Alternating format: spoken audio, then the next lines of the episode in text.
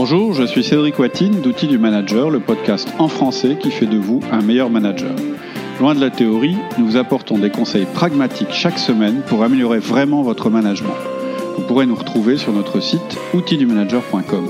Je vous en dirai plus en fin d'épisode. Pour le moment, je vous laisse écouter l'épisode du jour.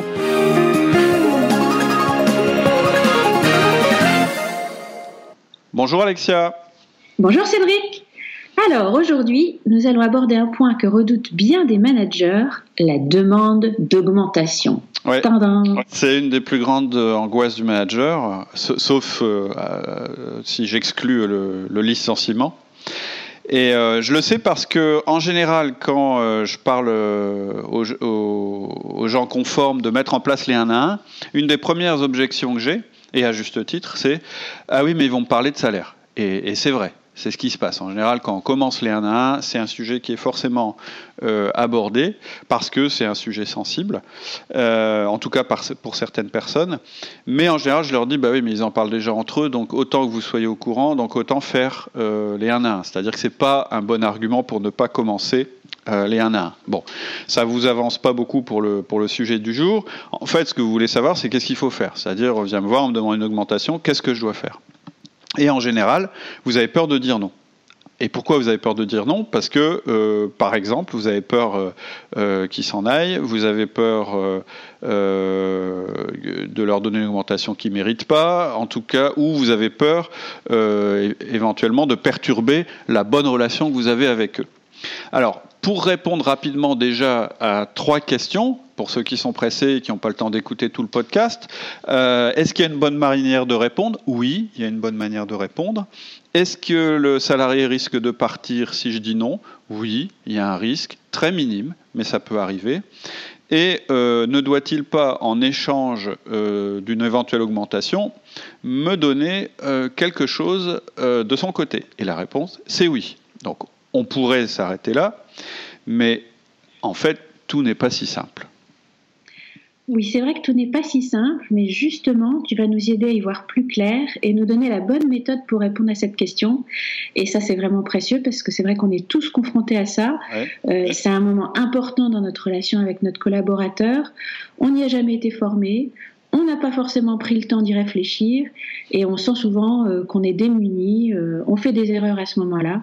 Alors, comme d'habitude, tu vas nous expliquer comment faire en quelques points. Donc, je vous donne le plan du podcast. Euh, il va y avoir cinq parties.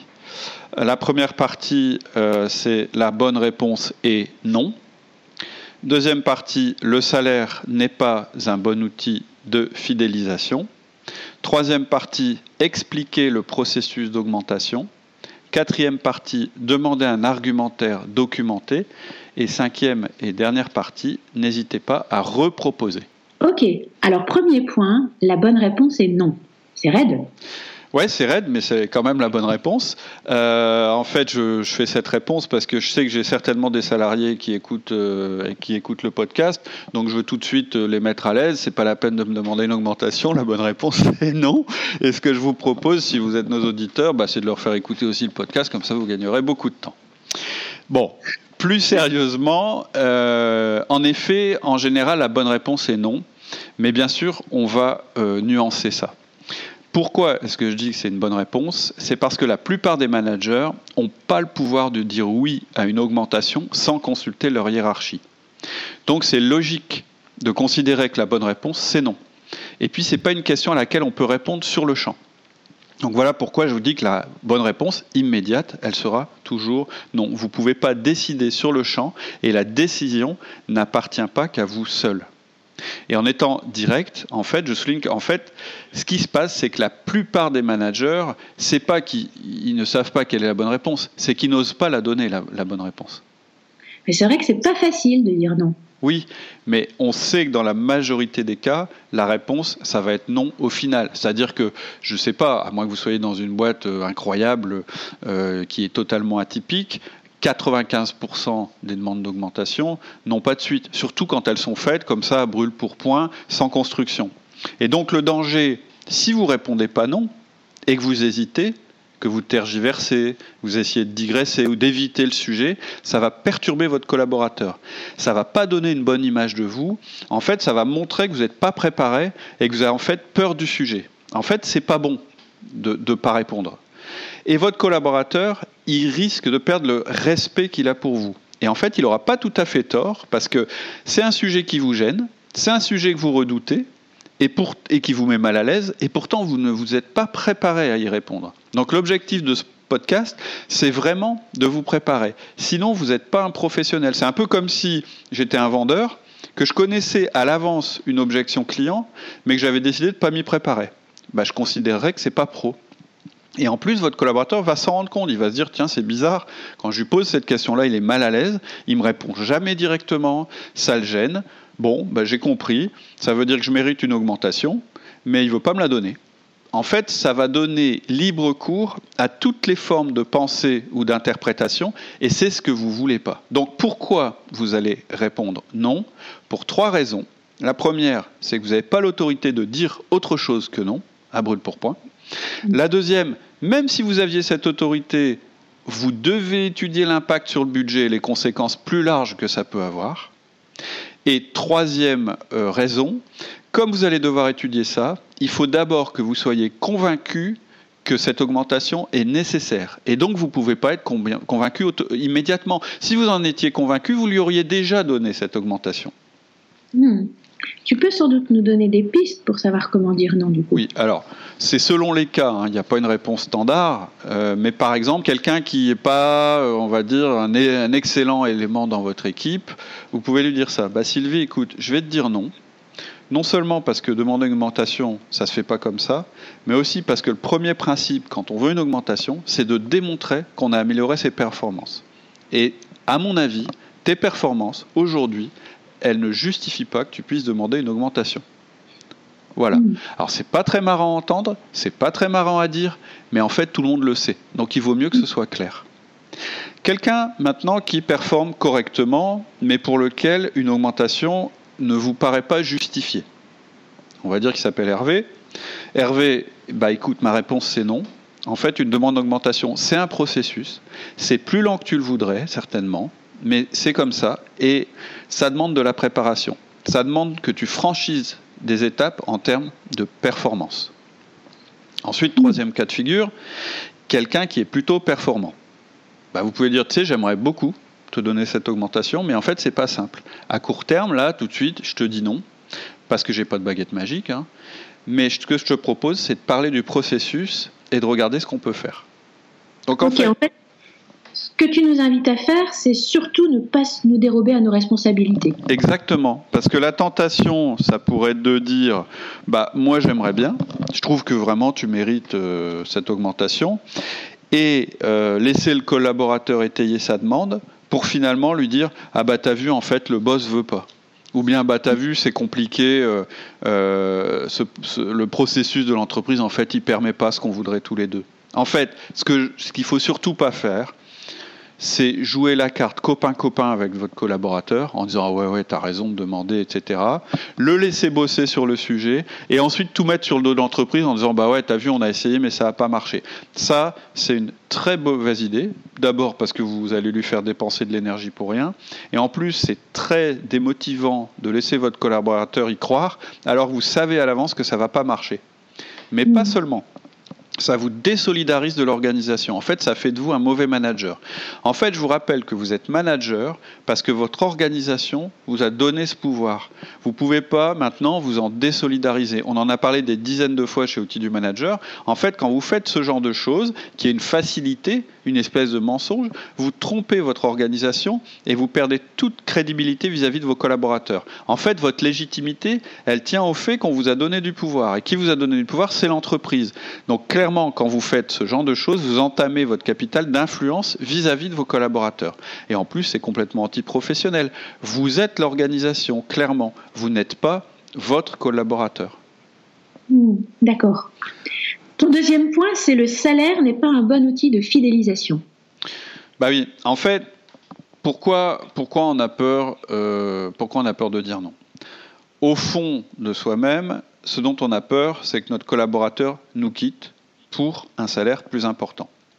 C'est ça qui, fait en fait que vous êtes un peu pris au dépourvu quand on vous pose la question. On en a souvent parlé, en particulier dans un podcast qui s'appelle Mon collaborateur démissionne.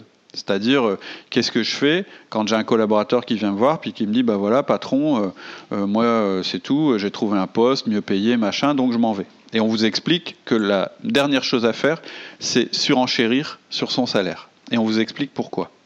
On en a parlé aussi dans plusieurs articles de blog, en particulier celui où je vous parle de la différence entre fidélisation et rétention. Mais avant d'évoquer ces choses-là, on va parler de la peur. Vous ne voulez pas bâtir votre management sur la peur. C'est-à-dire qu'il ne faut pas que vous bâtissiez votre management sur le fait que votre collaborateur pourrait euh, avoir des sanctions de votre part. C'est-à-dire que l'outil euh, malheureusement, qui est encore assez utilisé en management, c'est la crainte. C'est-à-dire, je ne peux pas faire ça parce que euh, je vais me faire sanctionner par, euh, mon, par mon manager. Ça, c'est un mauvais outil. C'est un outil qui est fondé sur la crainte, qui est fondé sur la hiérarchie. C'est pas un bon outil d'influence. On l'explique dans notre podcast sur les trois formes de pouvoir dans l'entreprise, qui est vraiment un podcast important pour comprendre pourquoi nous, on, on préconise d'autres manières de faire. Mais, donc, votre management ne peut pas se baser sur la peur mais à deux titres. C'est-à-dire qu'il ne peut pas se baser sur la peur que vous feriez à votre, euh, à votre collaborateur, mais pas non plus sur votre peur de le voir vous quitter. C'est pas un bon levier. Ça, serait un peu comme si euh, ce serait le même levier en fait que les entreprises qui disent oui à toutes les demandes de réduction de leurs clients, de peur que leurs clients les quittent. Euh, si vous faites ça, c'est que votre produit est pas bon. C'est-à-dire que euh, ça veut dire qu'aujourd'hui, vous arnaquez vos clients. C'est-à-dire moi, un client, quand, je, quand il me dit euh, bah, écoutez, euh, vos produits sont trop chers, donc finalement, est-ce que vous pouvez en baisser le prix Et qu'immédiatement, je lui dis oui, oui, bien sûr, je vous fais 20% de remise. D'abord, je ne voudrais pas voir ma marge à la fin de l'année. Et ensuite, ça voulait dire que depuis le début, on était quand même sur une relation qui était biaisée. En management, en fait, c'est un petit peu pareil.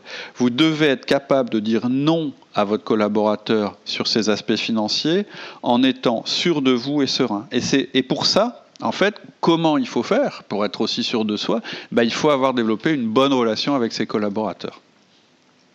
Oui, en fait, la fidélisation ne vient pas du salaire, mais des relations qu'on a développées. C'est ça. En fait, ce que, ce que j'explique dans, le, dans, l'article de blog, c'est qu'en fait, euh, vous pouvez visualiser les choses comme un compte en banque. À chaque fois que vous demandez quelque chose avec votre, à votre collaborateur, il faut aussi euh, que, que, de, que vous investissiez dans la relation que vous avez avec lui. Et j'explique un petit peu comment on fait.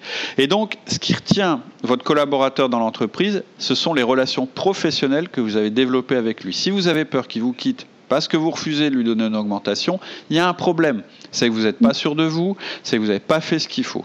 C'est-à-dire que vous ne nous avez pas assez écouté, euh, ou d'autres conseils, hein, ou que vous n'avez pas mis en application ce qu'on vous disait de manière effective. Donc, si vous êtes dans cette situation où vraiment vous avez cette crainte qu'on vous demande une augmentation, enfin, que face à un refus, on vous quitte, il faut que vous réécoutiez notre podcast sur mon collaborateur démissionne et où on vous dit, par exemple, je disais tout à l'heure qu'il ne faut pas faire une contre-proposition parce que ça ne sert à rien, parce qu'en fait, votre collaborateur, il ne vous quitte pas pour ça, en réalité. On sait bien sûr que l'argent, ça compte, il faut qu'il y ait un minimum, mais l'argent, ça compte dans des cas extrêmes.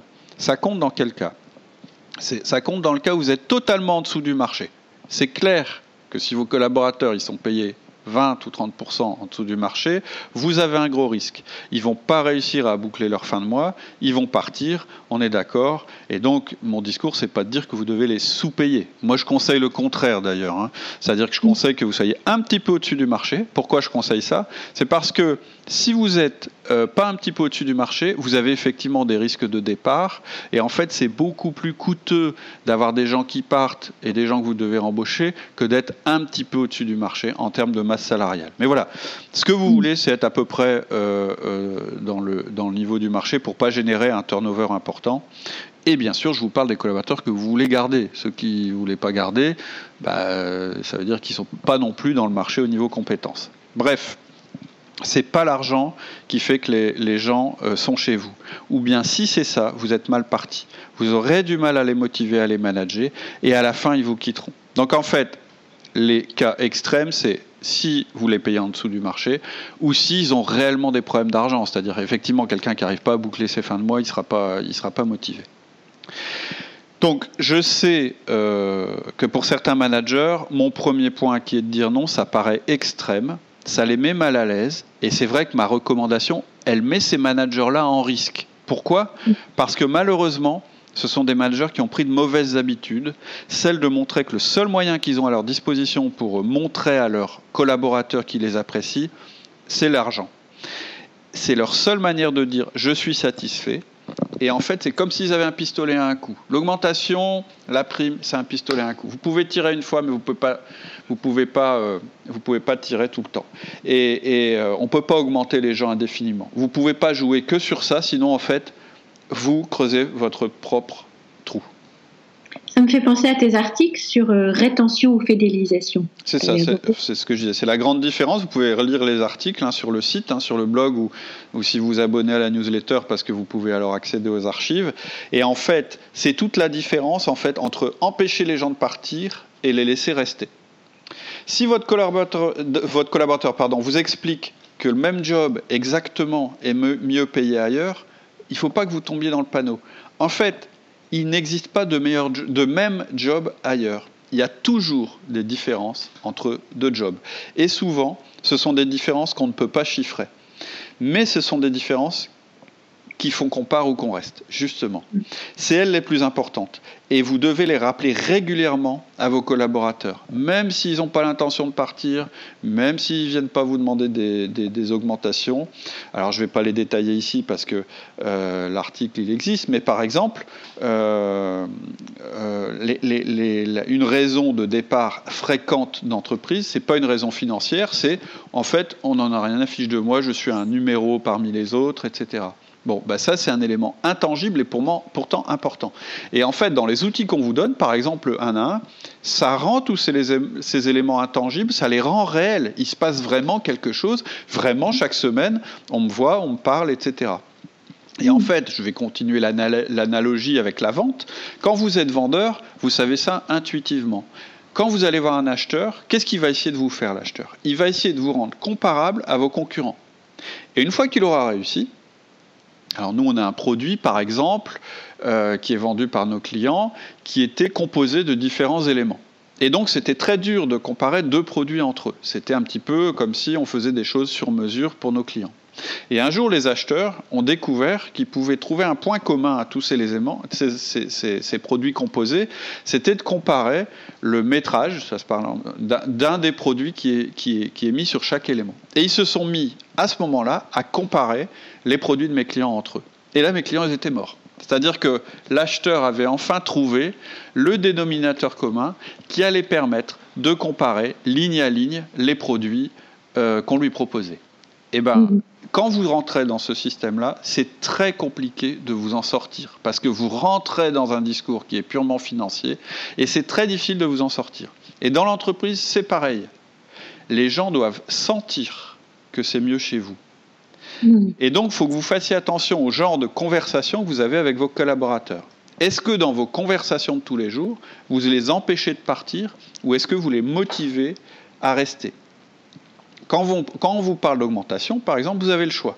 Vous pouvez leur parler rétention ou fidélisation.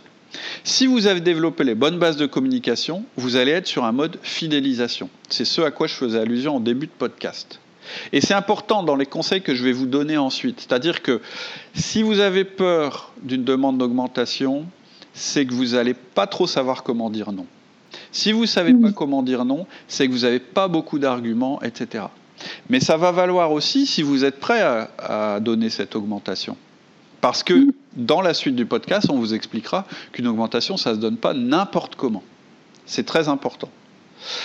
Euh, si vous dites à votre collaborateur, si votre réflexe c'est de dire ouais mais attends tu connais la boutique, ou bien si vous lui dites euh, en fait euh, attends tu me demandes si vous êtes perdu comme ça, c'est que vous communiquez pas de la bonne manière. Votre style de management, celui que vous avez mis en place en suivant nos conseils, il doit aussi vous donner un peu d'aplomb et l'aplomb nécessaire pour bien répondre à leurs demandes.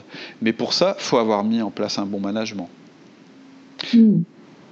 Une fois que vous avez conscience de ces choses-là, vous allez pouvoir leur expliquer comment on fait une demande d'augmentation.